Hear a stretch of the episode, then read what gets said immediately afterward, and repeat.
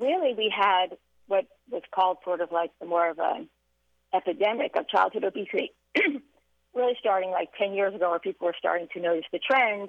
Lots of programs were starting to be implemented, and we were seeing a decrease in numbers on different levels for different populations.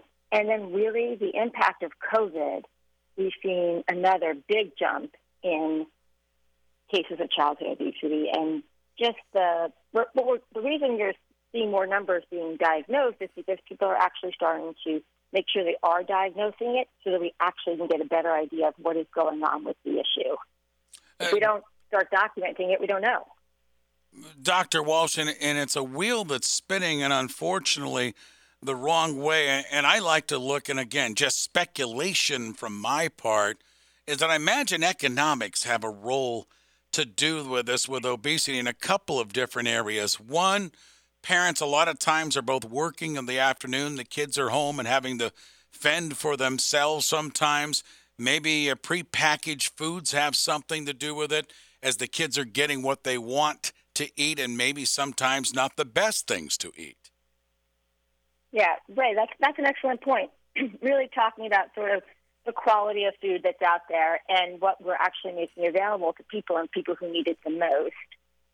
While that's an important piece in health overall, the reality is that obesity is a disease, and it's just not as simple as calories in and calories out.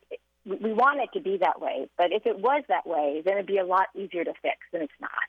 And we now know that the the impact of so many factors, from your genetics to the social environment to the other social determinants of health, have such a huge impact on weight that we can't just find one thing. We can't just pick one thing and, and try to make that better. That's a great point. With us is Dr. Stephanie Walsh, again with Akron Children's Hospital. So let's get into the variables of this disease when we talk about obesity and the players that come in. I'm sure it's physical and mental, and so many things coming into that child's, you know, lifestyle.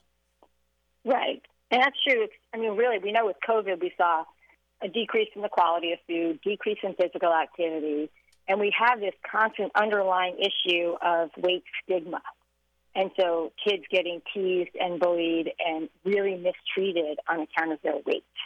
And so the, the factors that impact a child who is struggling with weight are really so multifactorial and so tremendous that I mean, a lot of times it's heartbreaking to hear what these kids have to go through. With us is Dr. Stephanie Walsh, again, pediatrician with Akron Children's Hospital, the Healthy Active Living Program. So, Stephanie, let's get into the parents' aspect here on what they can do to change this on their side. And maybe, from what you've had to say, is getting some medical help. That might be a good place to start because you know, a lot of times parents might just say, okay, I just got to change the diet a little bit and stay on them. But from what you're presenting to us, it's much more than that. Right. And so I definitely think the great place to start is with your pediatrician. Go in, have a conversation. And you know, it's funny because there's a couple of different aspects. There's the whole idea of what you eat, and then there's a whole thought about how you eat.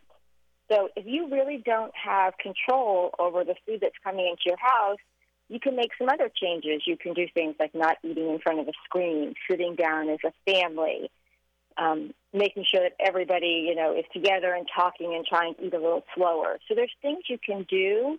And what's really important is to help families find those pieces they actually have control over, because that allows them to do something. It's the same thing with sleep, which has a huge impact on weight as well. You might not be able to change the environment or make your home quieter, but you can set help your kids set regular bedtimes, have a good nighttime routine, and just help them put together some good habits that they, they're offsetting as much as possible some of the environmental factors you don't have control over. Stephanie, it sounds like a lot of work to change the course, but it can be done. Absolutely. And I think the reality is the more we're all in this together, the more we're focused on health as a community, looking at all aspects from food insecurity to bullying to, you know, just how teaching kids how to cook again. But you know, if we can start doing all of those pieces, getting kids outside playing, you know, we're going to see the impact slowly. But it's going to take all of us working together with a focus on health. Yeah, just don't throw up your arms. Go to work on this. And Stephanie, reiterate again. You touched on it right there when we're talking about childhood obesity. it's more than just weight, it's so many other aspects now and on down the line for these kids who will soon be adults. Yes. And so, what, with COVID, we've also seen increased numbers of type 2 diabetes and fatty liver disease and things like that that are these adult diseases that these kids are having to deal with. So, again, you want to start cha- work focusing on health and changing habits because of the long-term implications of having additional weight or the potential long-term implications. Dr. Stephanie but Walsh is with us from Akron Children's Hospital.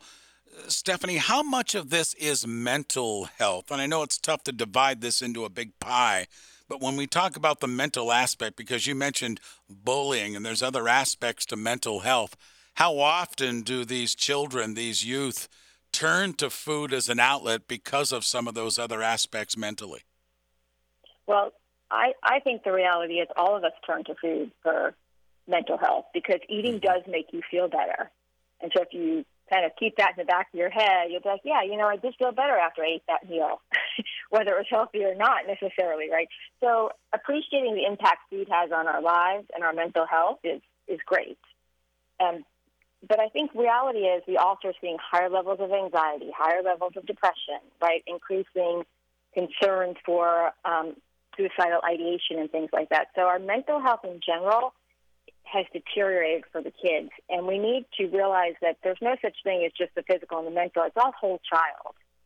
And so every kid, whether whatever they're being impacted with, there's different pieces of it for all of them.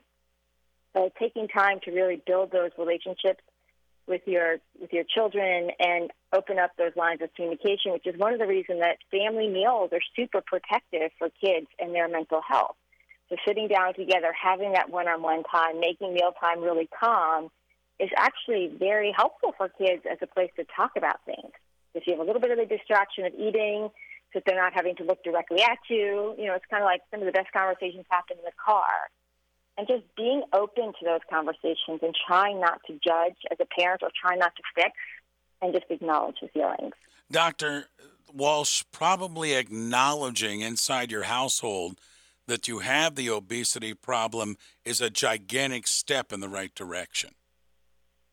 Right, and we usually say things, you know, we don't ever want people to talk about weight. Talking about weight is actually very detrimental, particularly girls, and leads to greatly increased risk of eating disorders. So you always want to focus on health. And the reality is, every single one of us can do something to be healthier. So find something small, work on it as a family, and then pick something else that's small. We don't have to get there, you know, all at once. You don't have to throw away all the junk food in your house. You can just start making small changes and bring your kids into those conversations. You know, mom and dad or mom or whoever caregiver wants to start making some changes what, what do you guys think we could do? What are one of some of the things that you guys want to do? And help them kind of see the connection between being more active, being able to play more with their friends, or eating healthier and feeling better. Those those are things that we as you know the caregivers need to help bring to our kids so they can see those connections. Stephanie, as we wrap up our conversation this morning, if you'd like to leave the, the parents, grandparents, guardians out there with one thought on this fight against obesity, what would that be? I would say you got this. You can do this and you can make the changes that you want to make in your family. Focus on health and take it slow. There's no need to do everything all at once, but trust yourself and do everything you can with loving kindness around this issue because the kids are getting a lot of not loving kindness out in the real world.